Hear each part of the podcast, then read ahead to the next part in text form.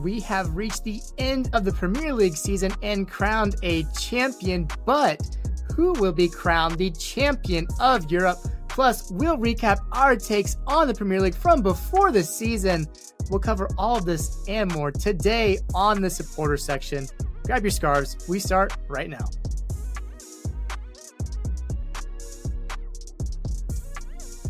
Well, welcome into the supporter section. I am Cole Carter, and this is episode 72 of the supporter section podcast. Go ahead and leave a like and subscribe as well. Wait, we actually have reached our 100 subscriber goal for this summer, so thank you all so much for making that happen. Now we are well on our way to a thousand subscribers. So go ahead and help us out if you have not already. Subscribe down below. I have my good friends here with me today, Brandon Pasnick and Stephen Curl. Fellas, it is good to have you back. We have completed the Premier League season. We've seen two of the big European Cups declared the champions. We are waiting on one more. We'll get to that in a second. But hasn't this been just one of the more remarkable seasons of soccer and football that we have seen, my guys? Yeah. You know, the fact that we had a World Cup and I completely forgot about it um, should say a lot of how good this Premier League season has been and the, the Champions League, too. Um, uh, we predicted at the beginning of the season that this could shape up to be the best Premier League season, at least that we've watched, maybe ever. And I think I think it comes close to that. So phenomenal season. Yeah, it's been chock full of everything. Steven, pretty incredible year, you have to say? Oh yeah, it had storylines left and right. You had Ronaldo drama. Remember that at the beginning of the year? Um, it's what anyone could ever talk about. And then now we have, you know, Messi leaving. I mean, these you have goats retiring and Zlatan. You have uh, Arsenal bottling the league. You have teams that should have been relegated staying up.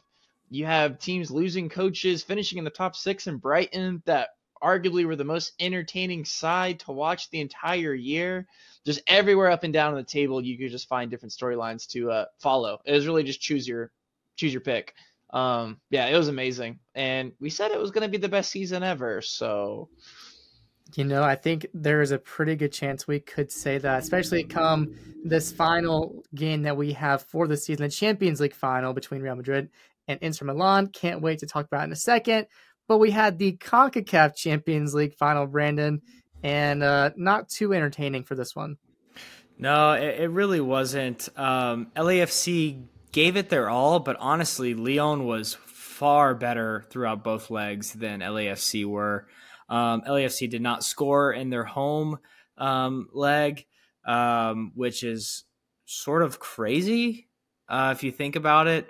Um, Leon eventually winning 3 1 on aggregate to win the CONCACAF Champions League and take the trophy back to Mexico. LAFC, Leon was a good team, but LAFC, man, you didn't, you couldn't follow up Seattle, really? Come on, come on. You're yeah. a great team. You should have beaten Leon, but you didn't. Leon deserved it, and that's really it. Yeah, it was such a disappointing final. They had to change the whole CONCACAF Champions League into the CONCACAF Champions Cup moving yeah. on from next season. I kid a little bit. In the Europa League final, we had two immovable objects meet. We had Jose Mourinho, the man who has never lost a cup final before, and Sevilla, who had won six Europa League finals. Finally, they got to meet, and this one had to go the full 120 minutes all the way to penalties, and Roma falling short to Sevilla, four to one on those said penalties and that meant a record seventh Europa League, Europa League final win for Sevilla, making their way into the Champions League after having a poor season in La Liga. Pretty incredible. The scenes were amazing. Obviously, Jose not taking second well, giving away his silver medal to a young fan in the stadium. But we'll see what happens in the future with Roma if he'll stick around or if he'll take a new job somewhere else, Jose Mourinho. And then the Europa Conference League final, Steve. This one entertaining, but falling short for Fiorentina. Yeah, Fiorentina just couldn't get it done. Uh, West Ham, congrats, my boys. Uh, the Hammers getting it done. Who would have thought? What a wild season that they've had. Um, yeah, just again storylines all up and down the board. Uh, yeah, Fiorentina Italians just not getting it done in the cup finals. Yeah, and you know, who would have thought out of all the London teams this year, the one to walk away with the trophy would have been West Ham? Kind of funny, kind of crazy when you think about it. Uh, they did get their first piece of silverware since lifting that FA Cup back in 1980, their first European trophy since 1965. Congratulations to the Hammers. But the biggest one, the granddaddy of them all, the Champions League final, is up for grabs. We are talking about June 10th. This final is taking place in Istanbul between Man City and Inter Milan. The favorites, of course, have to be Manchester City. Coming in at negative 400. That's a pretty large number right there. Going against negative 230. Um, it's not looking good, but you have to think. We talked about Inter Milan, Brandon. This was your dark horse for this season. Do you have any confidence in this one? Do you have a score prediction maybe for us today? Oof. Um, let's let's focus on the confidence before we get to the score prediction. Um, they have earned their way here. It's not by fluke. Um, they've had to go through some teams that everyone thought they would lose to. Uh, Benfica, um, even AC Milan in the last round in the, in the Milan Derby.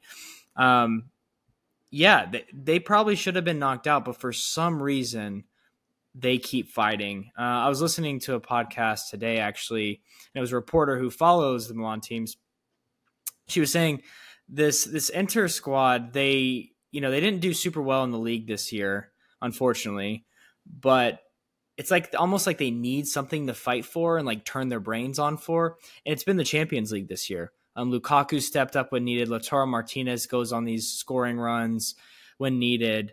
Um, their their manager has just assembled a really really good squad and a consistent squad that can get things done in multiple different ways, whether they sit back in a deep block, which we might see against Man City most likely, and counter. Um, they can play through the lines really, really well. And they have Dzeko, they have Lukaku, like I mentioned. It's a good squad, front to back. So, um, in these one-off games, and I'll stop talking here, but these one-off games, you really just don't know. And I'm sort of talking myself into uh, following my dark horse um, in my score prediction. We'll see. Go to Steve.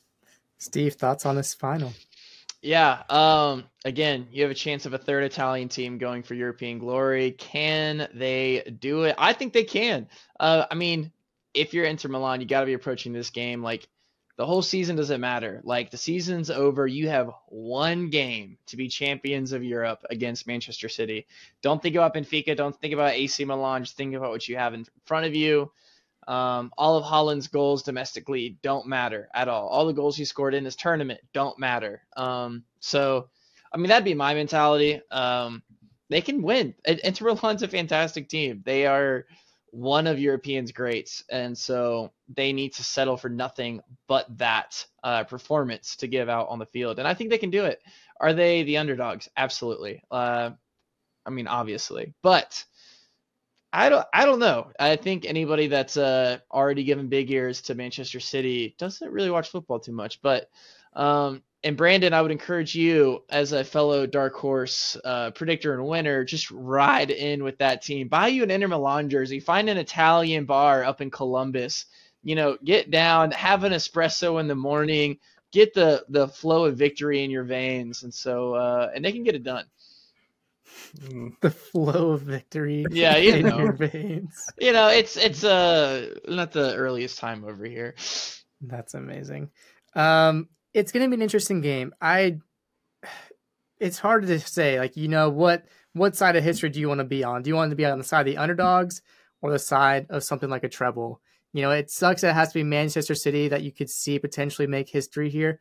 But at the same time, it's a chance you get to see a club that's never won a European trophy and a chance to do it on the biggest stage in the biggest way. Winning a treble would be pretty cool to see. Um, maybe even a way for Pep to kind of say, I've done it all at this point. What else can I do?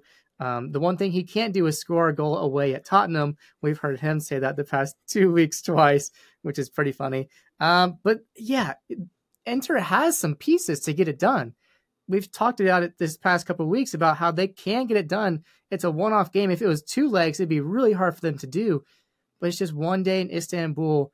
going in 0-0, you're going to finish one way or another that same day. Why not? Why not go full tilt? Maybe you have to go get it early. Maybe you want to sit back the first 45 and go hard the second half. I don't know what the plan is. Um, maybe it is taking a look at some of the teams, what they've done against City when they've lost this season. They haven't lost, if you look and think about it, um, City, since they got Ruben Dias back, I think in February, which is, I think after they lost to Tottenham when that last loss they had, since then they've been really, really solid having him in that center back position. Maybe he'll be the key piece. If he can keep that City defense tight, um, it'll be really hard for Inter Milan to get past him and score, and therefore they might get that treble win. But um, definitely excited to watch it. I can't personally, but I'm sure you guys will be glued to the TV. I've got work that way, which is really, really tough for me. Mm. Um, but I'll try to do what I can. Let, let me give let me give my prediction now. I think I'm ready. I think I'm ready. Hey, please do. If Inter Milan were to win this game, it would be one to nothing.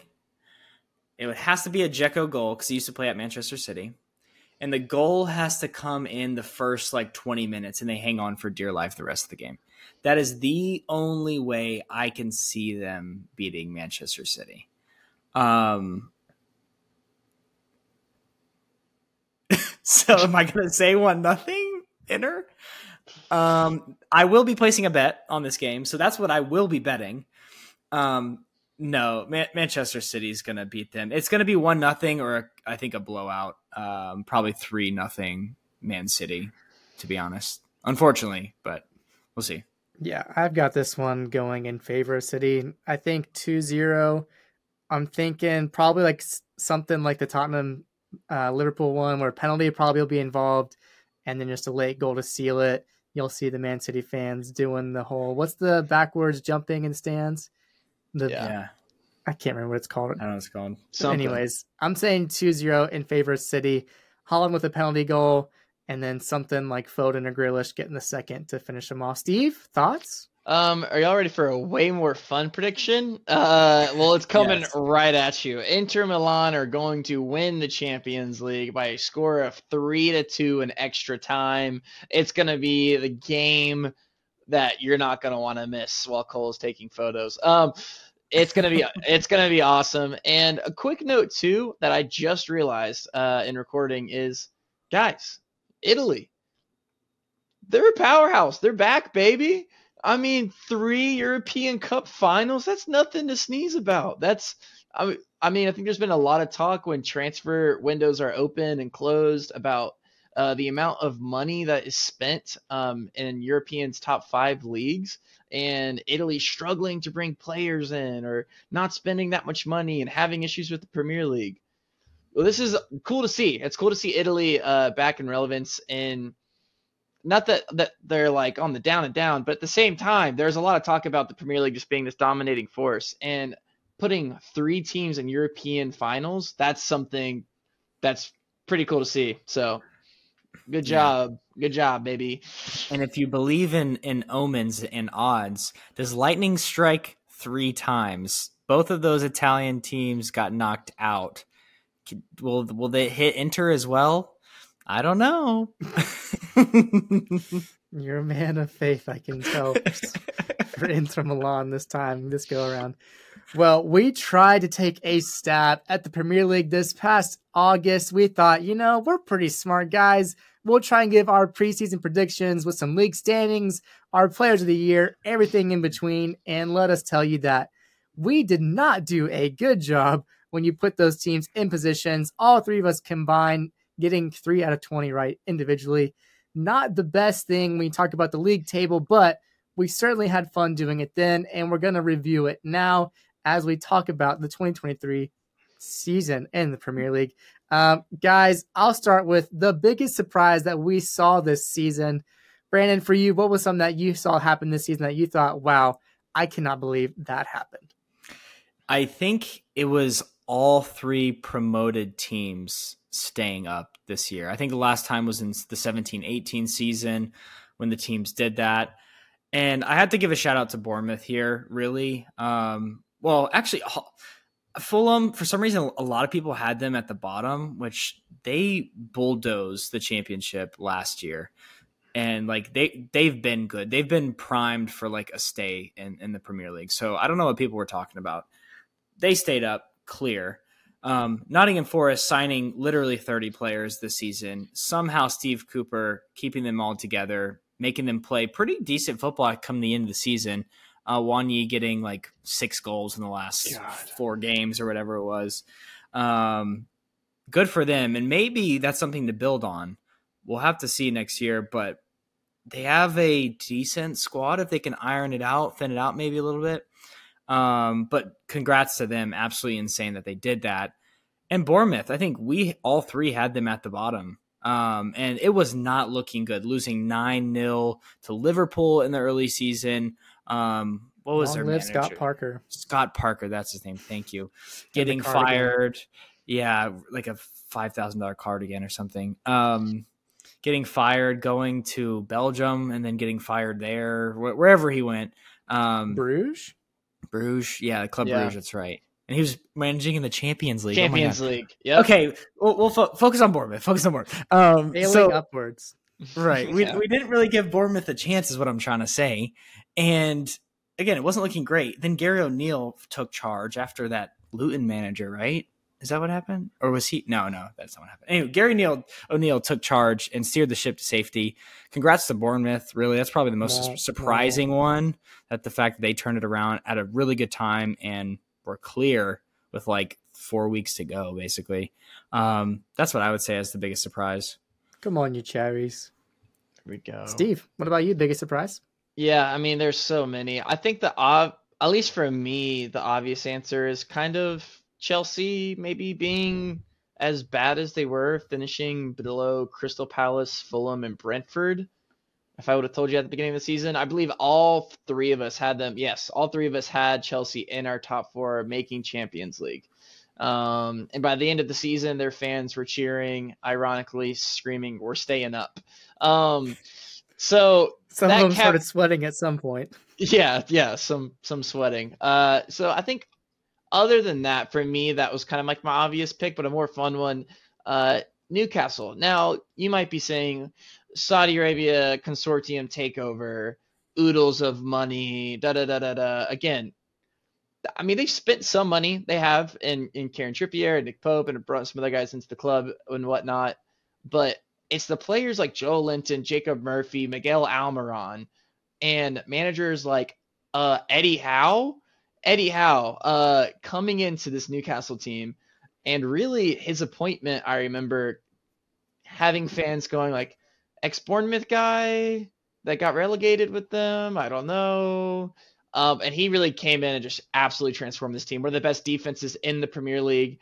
Had just the team playing out of their mind. Um, Newcastle finishes in the top four, making Champions League, going to a cup final. Like it's these kinds of things that just at that I mean that's that's the manager, it's the players, um, and then you add the money aspect. But I think before things get too carried away and crazy with Newcastle's finances, I'm sure they're going to spend a lot of money this summer. Um, but they earned this spot. I'll probably be less generous in the future years as they go along. But I mean, they got there. They got in the top four. They got the Champions League money. That's a huge boost to their club. Um, St. James was rocking this year. It's a culture um, that just was established from the very get go. And they stayed up in the top four race for a while. We started going, oh, okay, like title contenders. And they and they they pulled off a little bit there, but Anyways, I'll stop talking as well. Uh, but Newcastle is going to be my answer for biggest surprise. Top four, Toon Army. Okay. Yeah, well, you have to think there's two teams. I think you made some really good points about Newcastle. There was two teams that were ahead of schedule this year. You had Newcastle and Arsenal. We talked a good bit last year about Arsenal. We talked how their fifth place finish, um, just outside the Champions League, was a success for them. Like again, they were ahead of schedule last year. And then to come into this season leading, I think, for 20 ish weeks or something like that in the Premier League, I want to say it was. To bottle it late, yes, sucks. But you'll have to look at this season as a major success from Mikel Arteta and that really young roster. Sort of the same thing with Newcastle. They didn't necessarily come in with some big signings. They had Jesus, much like Newcastle had Isak. You got the new striker But even then, I uh, Jesus actually missed a good chunk of the season, and they did a lot of the heavy lifting without him. So you have to think, had they had him the full season, maybe what could things have looked like? Um, but regardless, I have to say the biggest surprise for me is Arsenal. Even on the negative side, I would just say Liverpool. I think all three of us had them finishing second this year. Pretty, I mean, going down to fifth, that's a pretty big drop off, I would say, considering the quality of this roster that they've been playing at such a high level the past four years, I think it is. Um, I think they'd be a big uh, surprise for me. What does the future of Liverpool look like? Well, I think they're going to look to players like Darwin Nunez to strike back and actually improve after their first season in the Premier League. Mo Salah started off slow but came back strong.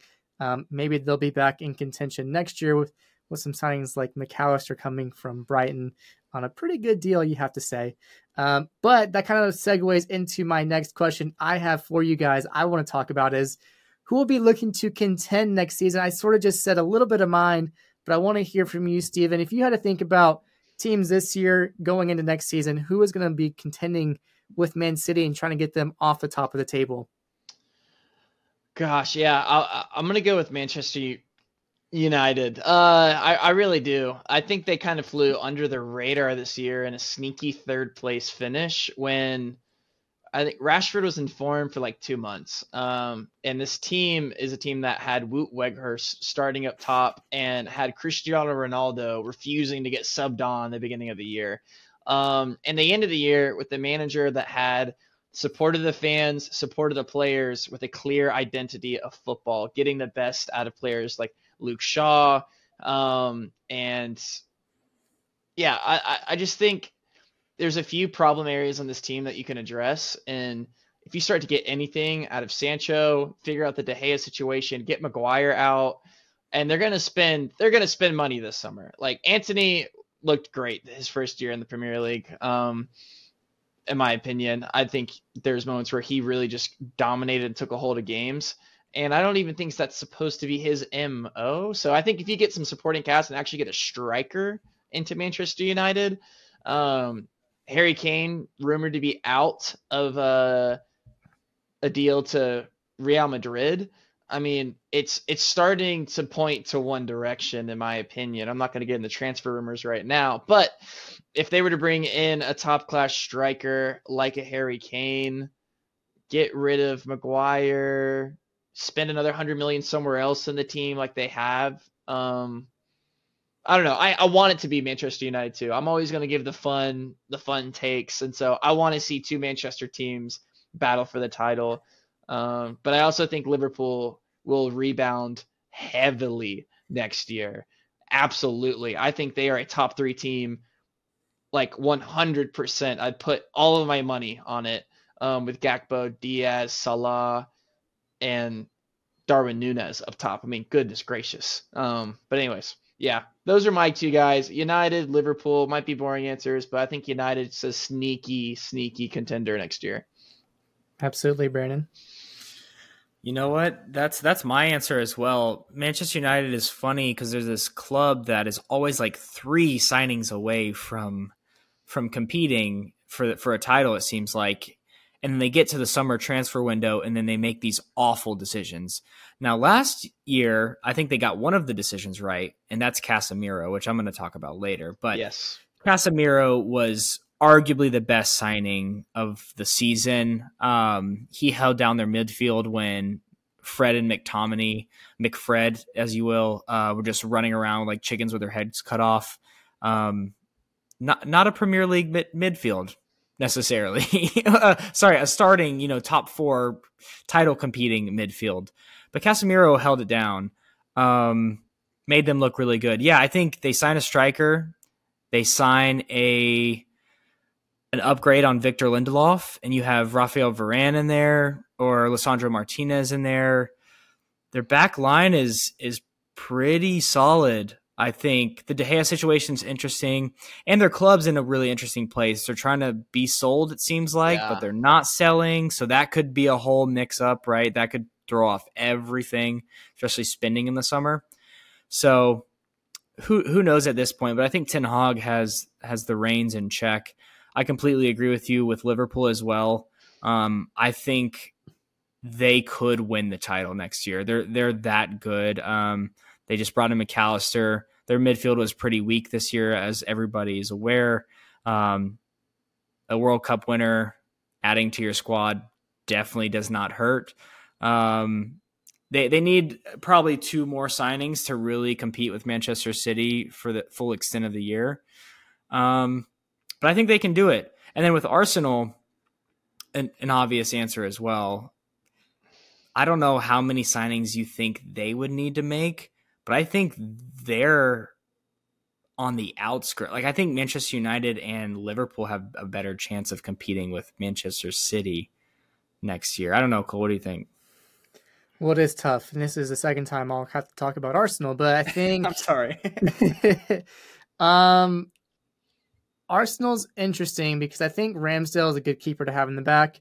Gabriel, um, you pair him with Saliba. Saliba came in kind of fiery from Ligue 1. Um, so you have a decent pairing in the center and the back.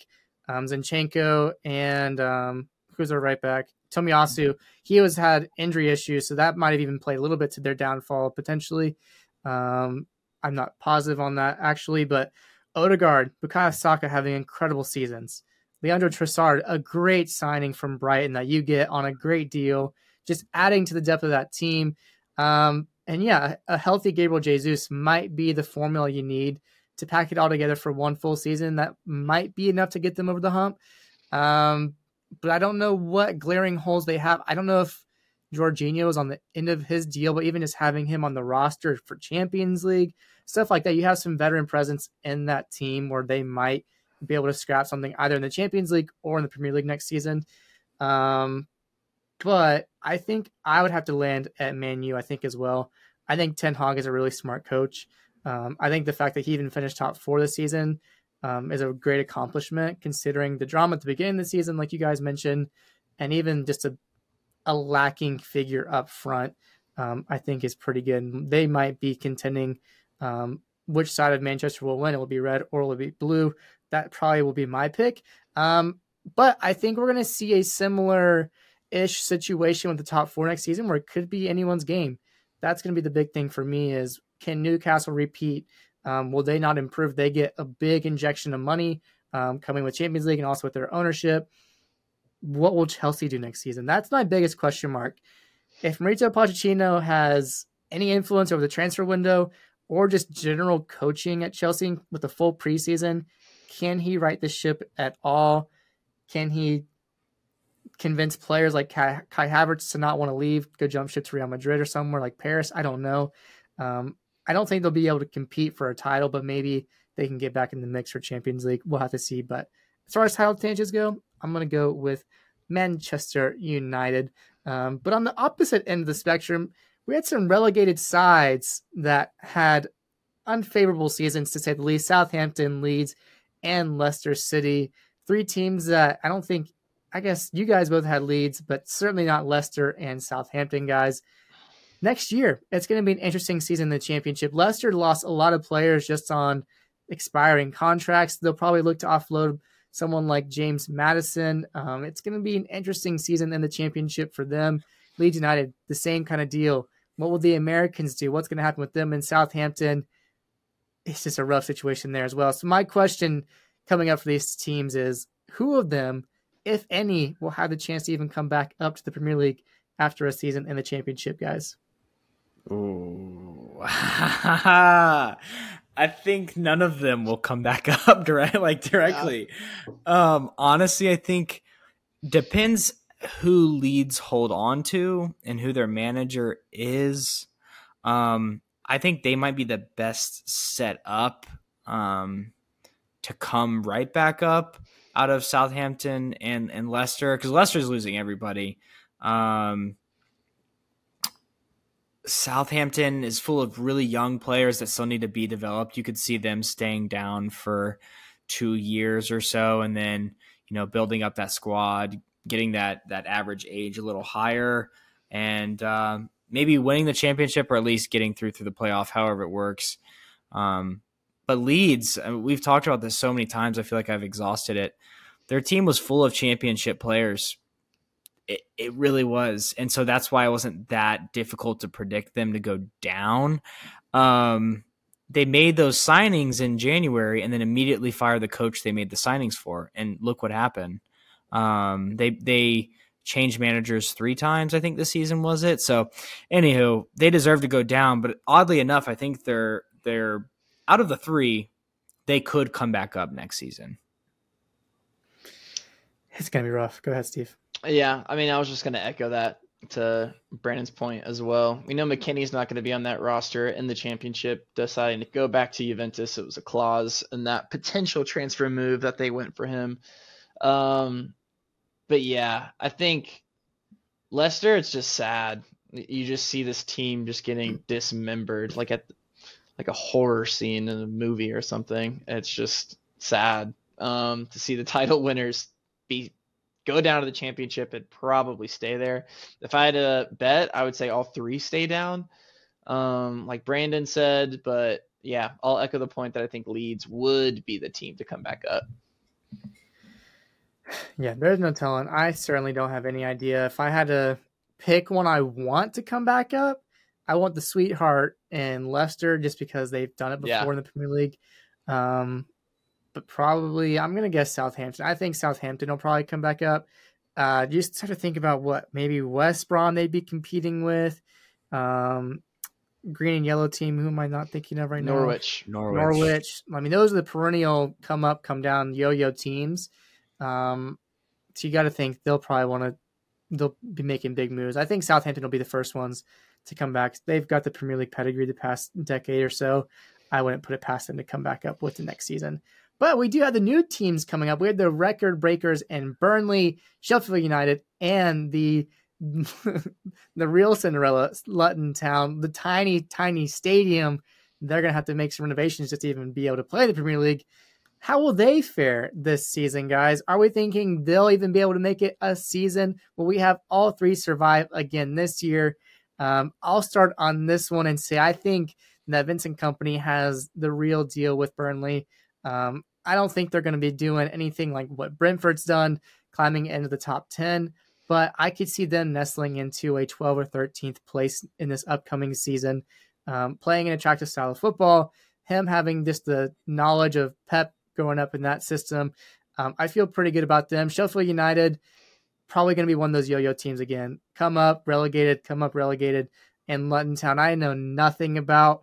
If I'm being honest, I probably none of us could have predicted them even coming in the Premier League. I'm sure it won't fare well for them. They'll probably be um, finding themselves at the bottom, but there'll be nothing to be upset with that. I mean, just the fact they've even made the miracle run into the Premier League is something that they'll be ecstatic about. Um, making the big payday, uh, getting to be a part of that championship playoff run. But Steve, for you, the fate of these promoted sides, what's it look like for you? I I think Burnley will stay up. I don't think they'll finish 12 or 13th. I still think they'll finish near the bottom, but like, this is a team that only lost three games in the championship this year out of 46 matches. So that's very impressive. Um, I think they'll stay up. I do think Sheffield will go down, um, and Luton as well. Uh, like a quick point uh, on Luton, it's one of those time like one of those teams like you see a team get promoted and you kind of know they're going to get relegated, but you live for the moments when you see a guy that's on two thousand pounds a week score a goal against Ederson, um, and just pandemonium break out. Maybe in a four-one loss, but it's and maybe I'm too disrespectful right now. I don't know. Who knows what they're going to be like next season? But um, I cannot wait to see Premier League matches on TV in that stadium. It's going to be amazing. I'm VAR so, is going to be in someone's living room. Literally, I'm so stoked for the community. Like I cannot imagine what it is like for the people of Luton Town to be able to see their team in the Premier League after playing in I think the Conference League less than like around like 6 years ago. Um, but anyways, it's it's gonna be awesome. Yeah, yeah, I think it was about six years ago. They've made their way all the way through the ranks. But as I mentioned in previous podcasts, they will be finding their way back down to the championship. They will finish 20th and could set the worst record for amount of points. Um, they will get demolished by Everton next year. Let's just say that. They are not very good, unless they come up with a bunch of money, which probably wouldn't be the best choice for them to spend a bunch of money when they just came up. So I don't know. Um, Sheffield United, I don't know much about them, but they started slipping towards the end of the season. They were still able to make that automatic promotion. Um, yeah, they beat Tottenham in the FA Cup, so uh, well, a lot of teams beat Tottenham this year, eh?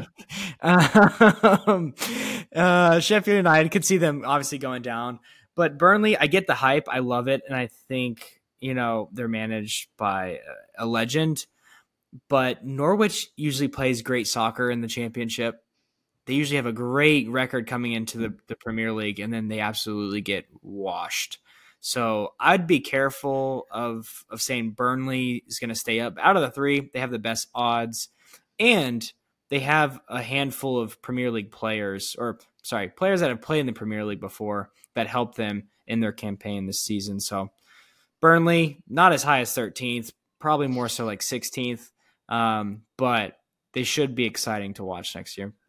Hey, safety for them is safety. Um, I think Luton Town they are building a new stadium. So maybe that is something to be excited about.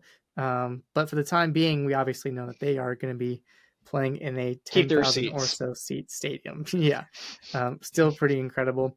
Well, we had some more predictions from the beginning of the season. We had our best transfer slash most impactful one. Um, the aforementioned Arsenal trio, Jesus coming to them with Jesus, Saka, and Martinelli. I couldn't think of Martinelli earlier. Him having an incredible season. I was going to talk about them being a dangerous quartet with Odegaard, and it turned out to be mostly pretty true. Um, Jesus obviously got off to a very hot start, um, but then that injury came pretty early on and gave him a bit of a handicap to his season. Uh, moving on from Manchester City, be kind of be trying to become the star man at Arsenal and uh, go on to have some great success uh, what can they do this next one? Um, how do you guys feel about your predictions from the beginning of the season with these best transfer slash most impactful? You know, I wasn't too far off. You know, I was being a little bit of a homer in, in mine classic, right? Uh, I said Diego Carlos for Villa, signed him for a good amount of money. I think he got hurt in like the fifth game. He tore his ACL or something. It was literally out all season. So, um, that one, but I put a couple more in there. I said Sven Botman, who signed for Newcastle, mm-hmm. um, or Gianluca Scamacca, who played for West Ham. Um, Scamacca hardly played, um, so wrong on that one. But Sven Botman was absolutely amazing this year. Newcastle went from allowing 62 goals last season to just 33, basically in half. And he is and he is the main, not the main, one of the main reasons that they did that. Um, he was the hot defender last summer. Newcastle got him somehow, and he was their star defender this year. Their whole defense was good, don't get me wrong, but he was the guy that solidified it all. Incredible transformation for him and for Newcastle. Give me a give me a green check for that one, please. Hey, I'll take that. Steve, yours. How you, how you feeling about it now that we've had a little bit of hindsight as 2020? Listen, let me tell you about a player that had 14 goal involvements and only 16 matches for West Ham United. And then let me tell you about a guy that signed on free and was paid the highest salary in a club's history and in 17 Premier League matches did not register a goal or an assist. I'm talking about Jesse Lingard. I missed so bad on this. Thank goodness they had the likes of Morgan Gibbs White, um, and that beautiful, beautiful striker that just could not stop scoring goals up top. The name I forgot it off the top of my head, um, but it's Awoniyi. Awoniyi, yeah. Um, but yeah, Jesse Lingard was a total bust. Um, was supposed to be the staple of this team and just was not. Had some injury stuff, but um, that's and honestly, when you think about that, them putting all of their chips on Jesse to be the guy and them still staying up after he did not score a goal or register an assist the entire season is pretty impressive. But yeah, I missed very bad on that one. Hey, but for Nottingham Forest, they did pretty good. Only missing one of the 25 signings. I mean, that's yeah. you know, you throw you enough at a dartboard, you hit one. Yeah eventually get something to stick. Um, wow. I mean, it's a pretty again. They're impressive that they stayed up. Steve Cooper doing a great job, just getting them to stay up for another season in the Premier League. I don't know how many of them are going to stay another season at Forest. How many of the new twenty five are going to stick around? But um, certainly crazy that they even had the season that they ended up with. Um, pretty remarkable.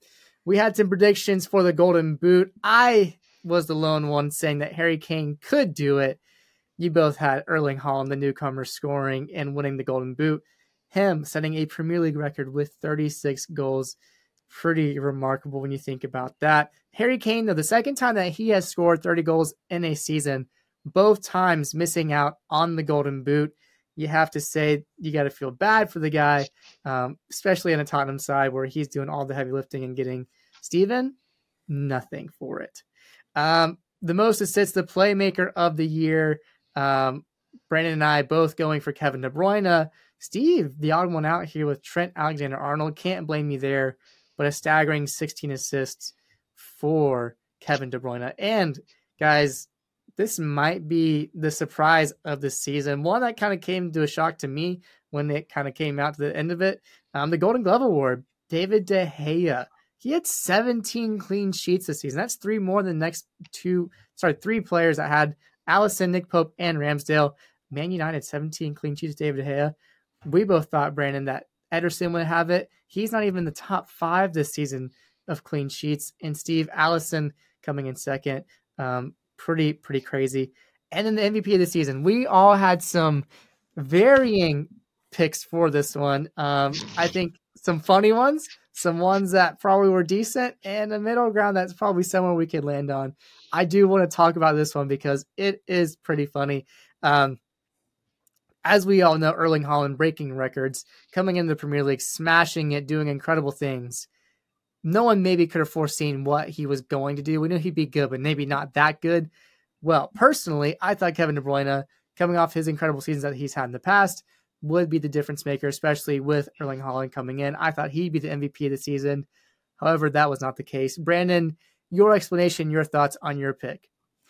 Honestly, if if Haaland didn't exist or if he got a little less goals, it could have gone to Salah. I think he had 19 goals, 12 assists. A quiet, no one's talking about it. A quiet 19 goals, yeah. 12 assists. I might be wrong in those numbers, but it's something crazy like that. Look it up. I think it's in, in later here. I might might be bringing it up, but um, you know, I think he's probably second for me in the player of the season race. Haaland definitely wins it by a mile, just breaking record after record. Um, 36 goals, insane. But um, I think Salah actually edges De Bruyne out for me. And I mean, I don't know. Steve's pick was probably the better of the three, right? Steve, I'm so happy that you had this pick. But please tell the people what it was and remind them five Champions League trophies. I'm talking one of the best players of our generation, and it's not Gareth Bale. I had Cristiano Ronaldo. Oh my gosh, I wanted, I wanted the United dream this season so bad. I, he had he had 21 goal involvements last season for United, and he I, he even had I think three goals for United this year before he bowed out um, and left. But it was I. I don't know what's the worst miss, Jesse Lingard or Cristiano Ronaldo. Uh, God, uh, I'm going full American on this too, which is hilarious. Like these are just such bad takes, and let's be clear, I had I picked it for some shock factor as well. I definitely did. Um, yeah but I, I, just I wanted Ronaldo to score 20 goals for United this year. I wanted it to happen. Um, but yeah, no, it didn't. Man, I think we all wanted it, but then that Brentford game, what was it, 4-0 at half? The writing was just on the wall. It just wasn't going to happen. The relationship with Ten Hag just wasn't going to flourish, and that was the end of an era that we thought was going to be a great one we had an amazing first season. He was in so many people's uh, best 11 in 2022. And then suddenly it just all went downhill so quick. And I don't think anyone really could have predicted that except maybe the people in Manchester. But Steve, I can't blame you, buddy. I was I was riding the wave. I was I was on the hype train as I well. I wanted it so bad. I wanted it so bad. and uh, real quick too, it's funny with Ronaldo's season. You, I don't know about y'all, but I kind of got a sense when I was watching the World Cup uh, when he scored his first goal in the tournament. I was like, you know, if he has a good tournament, like maybe he can kind of like revive this season. And then you saw him just get dropped in Portugal from the starting eleven, and then it was, uh, what a year for Cristiano Ronaldo absolutely insane. Starting to a legend. Literally starting up top in the starting eleven for Man U. First game of the season, last game of the season. No one knows who his Saudi Arabian side even played. Um, but anyways, crazy. Again, we, we mentioned at the beginning, it just was such an incredible season. So many things happened. Yeah, so many so storylines. So much gosh, it's just incredible to think back on it. Um, maybe we'll get to a little bit of a memory lane at the end. I don't know, but um, I do want to move on. We had the young player this season. Um, I thought this was pretty clear cut. Maybe some competition with your pick, Brandon. I had Erling Haaland. You had Bukayo Saka, and Steve also with Erling Haaland. I mean, the guy just tore it up in the Bundesliga with Dortmund. Um, he even did it. Was it RB Salzburg in the Champions League there? And then coming to Man City, just unleashed an entire new beast under Pep Guardiola, um, winning it at 22 years old. Not only did he win the young player, he got the player of the season. Um, pretty crazy what this kid can do at such a young age. Can he break some records? Will he be catching up to Harry Kane and Alan Shearer atop the Premier League title? Sorry, the Premier League all-time goal scoring record. Time will tell if he'll stick around in the Premier League. Um, manager of the season, guys. This one came out to be Pep Guardiola at the end of the day. Um, but I want to hear from you two if you had to pick your own manager of the season award, who would it be, Brandon? Let's start with you first. I feel like it's always given to the team that wins it, which I guess is the right thing, right? I, I, sort of struggle with that. I guess is the right thing. You won the league, so obviously that manager is probably the best. But eh, I think I've said this before. For me, like that doesn't tell the whole story. Eddie Howe, we've mentioned him today. We mentioned him on multiple podcasts in the past. He took them from mid table mediocrity to one of the most exciting teams in the Premier League. They were consistent, defensively sound, like we mentioned earlier, and they haven't even had major investment yet. He's definitely my manager of the year. Newcastle's probably my team of the year for what they've done. Um, I'm drinking the Toon Kool Aid for some reason. Um, and it tastes really good because they were fun and they're going to get some major investment this year. And honestly, I hope they keep mixing it up up there. I know we didn't mention them for for title um, challengers next year, but I hope they do. Honestly, I hope they get in the mix. So Eddie Howe would be my manager of the year. Steve. Yeah, um, I mean that's a great shout. And honestly, probably I I mean I agree. Um, but I'll give some love to your to your Birmingham team and Aston Villa. Unai Emery, uh, really just transformed this team, and they're a team that has finished in a European place. Um, even though, what's the who's the y'all's midfielder? The young the young English guy. Jacob Ramsey. Jacob Ramsey. Even though Jacob Ramsey said it's just conference league. Uh, and uh, in, a virus, tongue in cheek. I think it was. I think he was joking. Yeah. But. Um, but no, I think that's a team that's looking to build next year, and it's very, it. I think it's easy to see teams that finish higher than their than their weight class, but I think Villa was punching right even with teams like Tottenham, Liverpool, and towards the end there, they were just you had your money on Villa. Um, I know Brandon made a lot of money on Villa towards the end there, uh, but a lot, big part in that is to Unai Emery. Um, he's a fantastic coach. Um, he's a winner. He's accomplished a lot in his coaching career. I like to see him back in the Premier League um, and doing things for Aston Villa, who under Gerrard were in trouble. Um, and it's great to see. So I'll I'll go Unai Emery. I think Brandon, you can correct me on this, but since his appointment, he had like top three most points won um, in the yeah. Premier League. I think we were third most points. Yeah, yeah, behind I want to say City and Arsenal. Like that's yeah. that's absolutely insane. I mean, that is a manager bounce, like just by facts and numbers. So, um, yeah, good job. A little honorable mention there.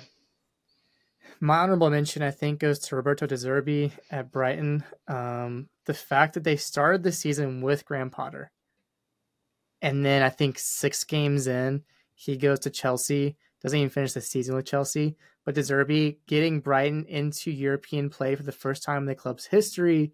You know, it wasn't a perfect season by any means, um, but the fact that he got them there, taking over a squad that had some turnover with players leaving, um, and then threats of them leaving at different deadlines, um, I think is such an impressive feat for them. But it's hard to ignore um, what Eddie Howe did at Newcastle for me. Um, Pep Guardiola, you know what he can do with the Man City team. It's just it is what it is. But Newcastle coming in, shaking things up in the top four for the first time in 20 something years for them. Um, I have to give it to Eddie Howe. He has been working his butt off, working with Bournemouth, um, getting them to the Premier League. Um, I think he has done the best as a manager this season and, undes- and has certainly deserved manager of the season in my eyes, um, for sure. Now to the fun part, the goal of this season. There were some stellar ones, um, many volleys, um, lots of bangers from 25, 30 yards out. Um, for me, the one that sticks out is that Newcastle goal from Miguel Almiron. He actually had two this season. I thought were pretty amazing. But that one first time volley going off the side of his foot into the corner of the net for me is my goal of the season. You'll have to look these up in your free time. NBC Sports has them set up. Um, Brandon, your goal this season is from who?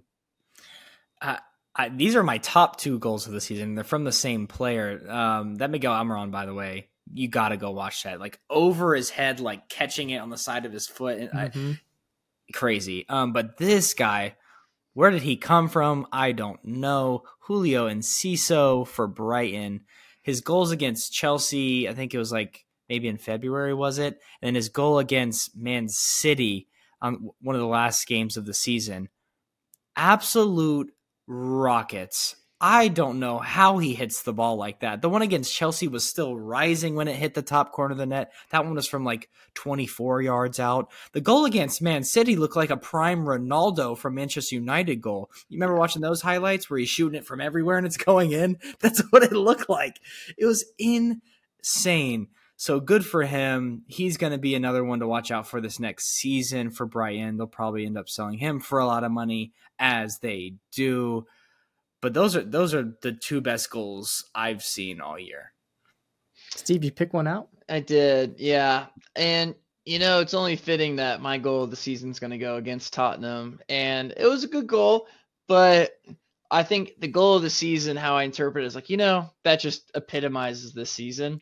And it was Jacob Murphy's goal uh, that put Newcastle up 3 0 over Tottenham within nine minutes. Um, and my favorite part about the goal, uh, what he was, it was like pretty far out, but it was after the goal. He's just like looking at himself, like almost like surprised, just going, ah, like I just did that. Um, it was it was a, it was an amazing goal, and again, praise to these Newcastle players. They started playing out of their skin, um, and were taking shots on from 30 yards out and from odd angles, and they were just shooting and scoring. Um, and that's one goal that stuck with me throughout the entire year. When I think of goals, I go Jacob Murphy. Like that goal was like the top in my head when we were discussing goals of the season. And they ended Hugo Lloris's Tottenham career that day. Yeah, man, rest in peace to that. Goose. Yeah, there were so many good goals this season. I even I think even that top twenty five, there was some I was surprised didn't make it. Um, but yeah, just stellar Enciso for sure. Um, some bangers in there. Um, but some favorite moments early on. We kind of hinted at it before with our conversation off camera, but for me, it is that Chelsea Tottenham moment. We all know what it is the handshake moment you had the late draw, Harry Kane getting the header in the 90 plus minute against Chelsea at Stamford Bridge, them going to the away end, celebrating everything that could have happened in the moment. And then the moment, Thomas Tuchel and T- Antonio Conte, the infamous handshake, Tuchel bringing Antonio in close, Conte not making eye contact, and suddenly things turn into a entire mess. Oh man, it just feels like a lifetime ago. It doesn't even feel like this say, season. Like that was not the season. like that gosh. feels like decades ago. It's insane. and it just it's just two entirely different teams. At that point, you thought, man, these two teams are going to be competing for top four. They're going to be doing this the whole season. What's going to happen? And the next time they play each other at Tottenham, and by the time that happened, these teams weren't even mirror images of themselves. It's just, uh, so fun to look back on though. Man, I missed those days. August was just a totally different time. Uh, but Steve, if you had to go look back on the Premier League season as a favorite memory, where would you land for one? Yeah, honestly, um, gosh, the whole Antonio Conte saga with Tottenham was just. It's it wasn't a specific moment, but it was like it was the press conference. It was just it was just the dramatics of it all. It was just absolutely hilarious. Um, I love that, but I won't give that. So you just said Conte, but um, I'll do a funny one with my MVP, Cristiano Ronaldo, refusing to get subbed onto the field against Tottenham. Uh, he is his stature would not be insulted by such a request by his manager. He sat down and had interviews with Piers Morgan. Like that happened this year. That's random. Um, just yeah, that whole moment. Well, that'll be my moment of the year is Ronaldo refusing to get subbed on and sitting down on a one-on-one Piers Morgan interview. Cristiano Ronaldo tells all was just so weird. Um, it ended his career at Manchester United. So, um, it, he was getting paid a lot of money, and he could have not done that interview and stayed on the team and just who knows what could have happened. Um, but yeah, that's my moment. Mm. And the fact that he said it wasn't about the money wherever he moved next. He wanted to compete. He wanted to play in the Champions League. and then Saudi Arabia gets announced and his career is gone. No one cares anymore. Insane what he just did in one season. In what not even a season. In six months, what he did to his own career. Just blew it up. I I I, I don't get it. I can't get it. There's just storylines the whole season. Thomas Tuchel getting fired for doing almost nothing wrong, having almost the half was it I don't know up until March he had half of Chelsea's points, and he coached six games, five games. Like that storyline's incredible. Just oh my gosh, it's just the World Cup happened. God, Champions League was great this season. I mean, it's just this is just the most remarkable season. And Brand, we haven't gotten to your favorite moment yet, but gosh, crazy, crazy. What is your favorite moment? It was, it was crazy, and I'll, I'll, this one's an easy one for me. Aston Villa beating Brighton on the final day to yeah. clinch a European Conference League spot. Um, we're back in Euro- Europe. I said I said it at the beginning of the season. I also said Philippe Coutinho was going to help us get there, which he didn't at all. But um, we did get there, and I am going to enjoy it. I'm going to enjoy it this next year, and honestly, it's where we should be. I think. Um, I think people at the beginning of the season predicted um, Aston Villa to be up and around that area. So, it, on the face of it, it doesn't seem surprising. But like you mentioned earlier, earlier, under Steven Gerrard, we were getting relegated, and it was not good. Made the change relatively early, bringing Unai Emery, who has an amazing pedigree, like you mentioned, turns the club around. The whole club, by the way, the whole club. I mean, players that we got promoted with, Tyrone Mings and John McGinn, are looking back to their best. Only bringing in, I think, two players, and one of them hardly played. Uh, but Alex Moreno, our left back, completely changed our squad. It's just this guy is, is a complete professional, and I think he's borderline. He's borderline like top tier manager in the world. Um, he, he's A or S tier, that's for sure. So Love the guy. Love that Aston Villa is back up there in the big time or semi big time, if if you will. Um, and I can't wait to watch them next season. I'm sure there's so many other storylines too that we're just not like mentioning. I think the most Dyche moment is, or the, the, one of my favorite moments is Dyche coming in and having the one, most Dyche moments ever, beating Arsenal one nothing at home on his first game. That was like, awesome. like who could have predicted that? Well, we did because we were like, he's probably going to be Arsenal one because that's what he does, right? Yeah. Like that's another moment. Uh, we're a Dyche, we're a Dyche podcast for sure. We love that man. I mean, yeah. Everton staying up, Everton avoiding relegation back to back seasons in a row, and we said at the start of this season, we're like, where are they going to be at? Are they gonna? They're gonna struggle. They just lost um Richarlison, who would go on to take his shirt off more than he would score uh in yeah. the Premier League this year, being offsides. It was I mean, yeah, it was absolutely sensational. And then again, Nottingham Forest staying up is still absolutely insane to me. Signing 30 players. 30 players. We didn't even we didn't even mention West Ham like almost getting relegated, David Moyes almost getting fired, having like this weird confidence that he was totally fine, which I think he was too, but just like outwardly saying it and then going and winning the Europa Conference League and staying up like just a like that's a weird storyline. I'm trying to think of what else. Let me just look at the table one last time before we move on because I'm like, there's got to be something else in there that I have a favorite moment. Um, God, I don't know. It's been crazy. It's been a crazy season. That's that's just the way it is. But I think a good way, if you want to move on, are you ready to move on? Yes, yes, yes. yes go ahead. Okay, okay. We'll we finish it off. Our team of this season. This is something that we have compiled behind closed doors each uniquely picking our best 11 for this season. Something a little spicy, something to get the people going. I'll get us started. Um, you know, people have different opinions on how you're supposed to set the formation for the best team. Some people think you can only have one person up top, you can have the four, four, three, whatever, all the different formations. I landed on a 4 4 2, a little bit of a diamond in the middle with two strikers up top. You know where I'm going with this one. I landed with the top two goal scorers, Erling Haaland and Harry Kane, as my two strikers in this formation. And then you'll find in the middle my center attacking mid, Martin Odegaard. He had a fantastic season for Arsenal. The new, the new captain for Arsenal, the young guy um, from Norway, two of the Norwegians getting on my top 11. On the right side, you found Bukayo Saka um, paired alongside Kevin De Bruyne in the middle. If you had that five people up front. You'd be an unstoppable force.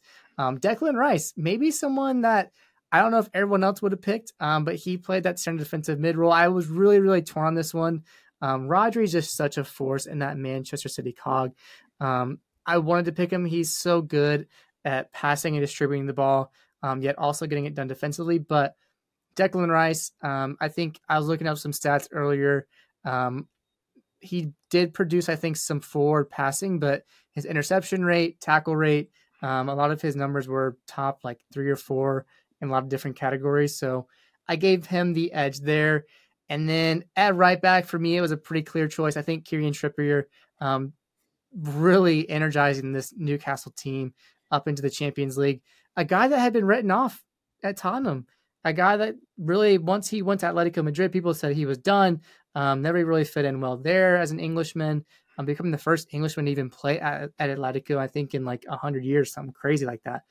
And then coming back to the Premier League at 32, I want to say, and absolutely thriving, playing his best season in the Premier League, debatably. Um, definitely deserved to be in my top 11. And then Brandon, Sven Botman, making it into my center back pick. Um, I struggle with this one because Ruben Dias, as I mentioned earlier, only played, I think, 22 Premier League games. And so he was really, really efficient. Absolute game changer. Um, but I think Botman had to pick someone from that Newcastle defense, obviously Trippier. So the two of them sneaking in for me. I paired him alongside Gabriel from Arsenal and then another Arsenal player, Alexander Zinchenko. A lot of people I saw had picked Luke Shaw. Zinchenko, before his injury late in the season, had been pretty efficient um, playing defense for Arsenal. And then my pick for goalkeeper, I landed on David Raya, having the most saves, stop shots in the Premier League, not necessarily saving them all, but Brentford, you know, sometimes had a leaky defense. He did his job, um, becoming one of the more efficient, better stop keepers in the Premier League.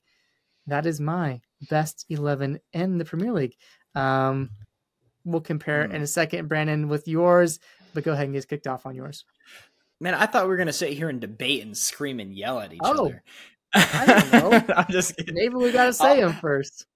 I'll say mine first. I'll go through it quickly, and then we can make arguments from back to front. I'm going with Alisson. 14 clean sheets. Um, he had an insane like save rate. I forget what they were saying it was. Like goals that should have gone in that he saved. Um, I think it was like XG versus XS. Not to get into like stats, but anywho, he was the best in the league. Um, and the amount of one-on-one saves I saw him make this year was absolutely insane. So Alisson there, Pervis Estupiñán from Brighton was by far the best left back in the league this year, stats wise. Um, he was unreal. The fitness on that guy, absolutely insane. I take him every day of the week. Oh, I didn't even say this. Four four two is my formation as well. Seems like the only one because of the two guys up top. But um, yeah, Sven Botman made my back line, obviously. And then I put John Stones there for, for the second, mm, second back, center him. back pairing. He did move into like more of a midfield role at the end of the year. Um, but I think his impact on Manchester City, the way he was so consistent. Remember, at the beginning of the year, he wasn't doing that midfield thing. He was playing and starting at center back. Um, Pep, you know, coming up with this new formation and style of play towards the end of the year. Um, but John Stones goes in there for me. I do want to shout out Ethan Pinnock and Lewis Dunk from Brighton and Brentford. Um, they're on my my bench, if you will. Like they were so good this year as well defensively. So, but they just don't get in over these two because these two are so good. Right back here in Trippier. If you have a different right back on your squad best eleven, you're crazy. This was the dude this year.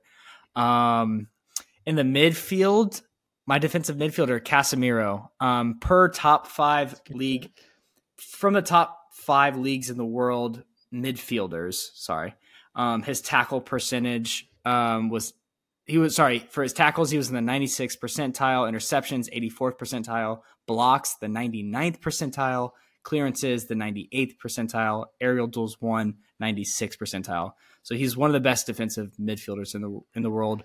Rolls Royce, and then Kevin De Bruyne. Gotta put him in, but um, that means I'm I'm skipping out on one other guy that I really really feel bad about. And I think we need to debate on. Kevin De Bruyne had seven goals, sixteen assists. Martin Odegaard had fifteen goals, seven assists. Basically like a reverse. So they were both incredible this year. I guess it just really depends how we want to set up the team. But guy, I had to mention both. On my left wing slash left midfield, Marcus Rashford, 17 goals, five assists. I know he likes that coming off the left and maybe not as a traditional winger, but Marcus Rashford, absolutely amazing season. Right wing, like I mentioned earlier, it was 19 goals, 12 assists. Mohamed Salah, where did that come from? Where did that come from? I don't know, but what a season he had. And then obviously up top, it's Haaland and Kane. I don't need to say anymore, do I? No. No, no, no, no, no. Steve, where you at? All right, I'm gonna run through it quickly. I'm doing a four-four-two as well. Gosh, look at Shocking. all of us. Also, we did not talk about this beforehand. This is all learning it the first time right now. Um, I'll start. Yes, uh, I'll start from the back as well. I'm giving some love to Villa. World Cup might have a little bit of a sway on me in this choice, and Emiliano Martinez. Um, I think he's just a great keeper. That's a guy that I want in a PK shootout. Um, emerging goalkeeper over the past two to three seasons. He's awesome. Um, left back could not agree more with my man Brandon. Purpose of Estupiñán is just absolutely amazing um, for all the reasons stated by my colleague. Uh, Sven Botman, for for some reason I thought it was going to be the the sneaky I'm gonna have it different than at least no. We all had him on our uh, best eleven. Sven Botman. Um, now I still put Ruben Dias playing alongside with him. I'm thinking about this champions. I just he's. I still think he's one of the best defenders in the world. He didn't play that much this season, to Cole's point, but I still think he's top class, one of the best. Um, I was having a hard time picking somebody else. So that's honestly probably the main reason I put him in there. Uh, yeah, Ruben Dias. Yeah, Ruben Dias, Sven Botman holding it down in the back alongside with ex Tottenham boy on the right side, Kieran Trippier. Uh, amazing player. Um, free kick masterclass. I think people forget about that too. Um, in the middle, now this is where it gets a little comical. I don't care. I'm going all attack. Uh, I got Martin Odegaard in the midfield with his alter ego Kevin De Bruyne, and on the left wing, purely, purely, um, out of just my love for this man is Kaoru Mitoma from Brighton. Um, what a season he had! He was just the football IQ on this man was just absolutely beautiful to watch on display. The stats might not all be there, but I don't care about those. I love Matoma. Um, Haaland and Kane get the nod for me up top, and on the right side, it's Brandon's MVP pick, the Egyptian King Mohamed Salah. Um, he's a guy that's always a threat to win the Golden Boot and be the best player in the Premier League, and he has just been lights out for Liverpool ever since joining. Even on his quote unquote off years. We're like, oh, Liverpool finished uh, in Europa League this year. What did Salah do? Oh, so like 17 goals, nine assists. All right, cool. Yeah, like it's he's so consistent for Liverpool, even when they aren't consistent. Um, but yeah, that's my Premier League best 11 4 4 2. Um, you might ask, hey, Steven, your midfield can't stop anybody. And I would say to you, score more goals to win the game. okay, so let's debate a little bit. Who we go with goalkeeper? We have to pick our best eleven. Let's do it.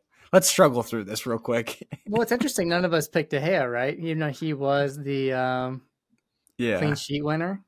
Um, I just I the goalkeeper one is so weird because it's like you know is the most efficient like you know just letting the least amount of goals in. Is it whatever? I feel like for me, I landed on Raya because he stopped the most. He came under the most pressure, yet he still had a decent goal record. Um, but hey, you know, I can be hmm. swayed easily on this one.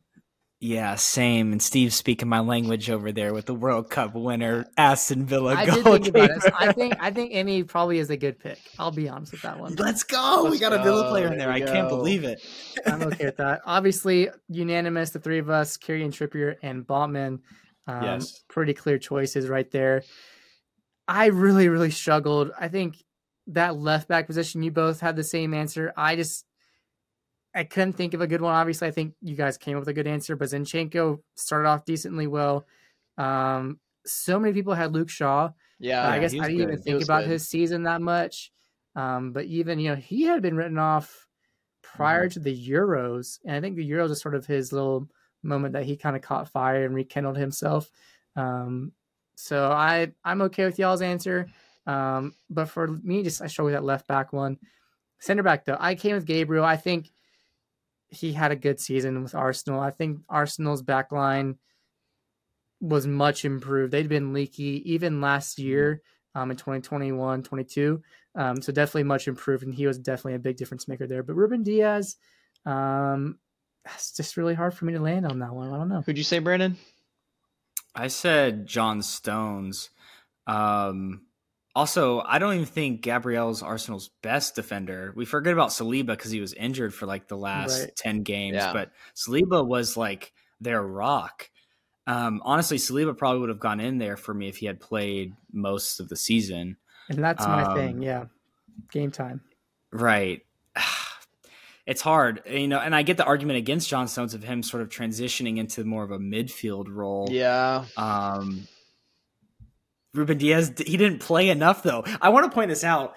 Manchester United had one of the best defenses this season, and we didn't put any of their players in the back for our team. Could we like do like a shock drop here with like I don't even know if one would stand out, but like Rafael Varane or well, he had the injury I think, as well before the World Cup. He, yeah.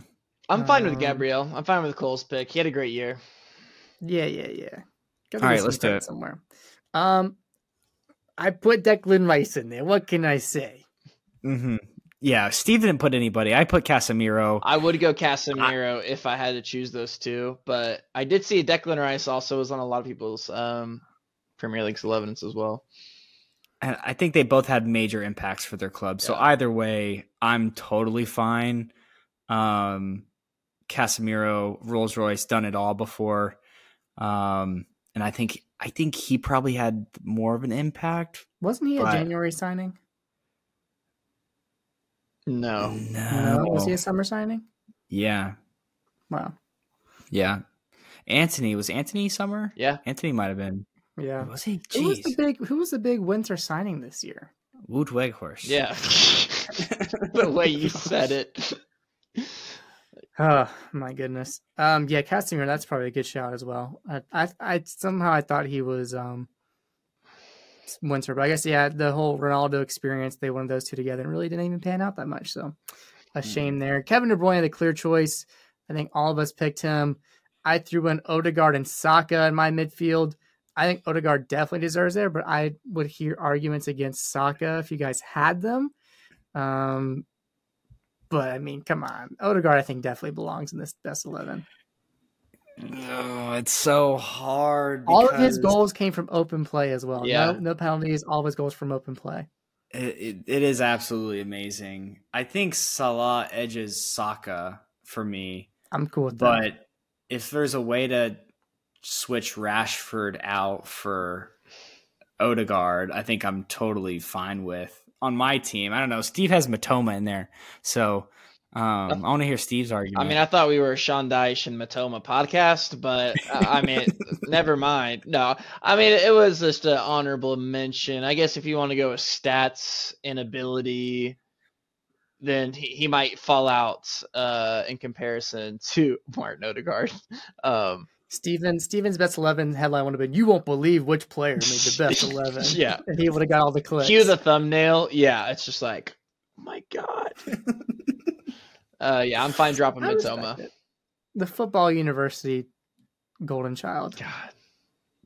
And then clearly up top, the two best goal scorers, Harry Kane and Erling Haaland. I mean, these guys 30, just pl- up. 30 and 30 plus goal scorers when last year it was Son tying 23. with 23. gosh, it's insane. I just can't believe Kane did it on a with that top. horrible, horrible Tottenham team. He wasn't even in the final third most of the games. That's the thing that's crazy about Harry Kane playing striker for Tottenham. He's not even in all those spots all the time to score those Yep. goals. And the stat that we talk about, how bad they were 60 plus goals scored, 60 plus goals conceded.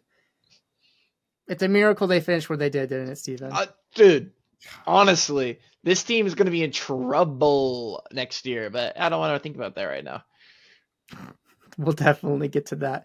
I'm sure over the course of the summer when we get to our Premier League preview, we'll talk all about Ange Postecoglou. Postecoglou? I can't even say his name. Oh, God, we got a long way to go. Steve's gonna have fun. We're gonna have fun learning his name this summer.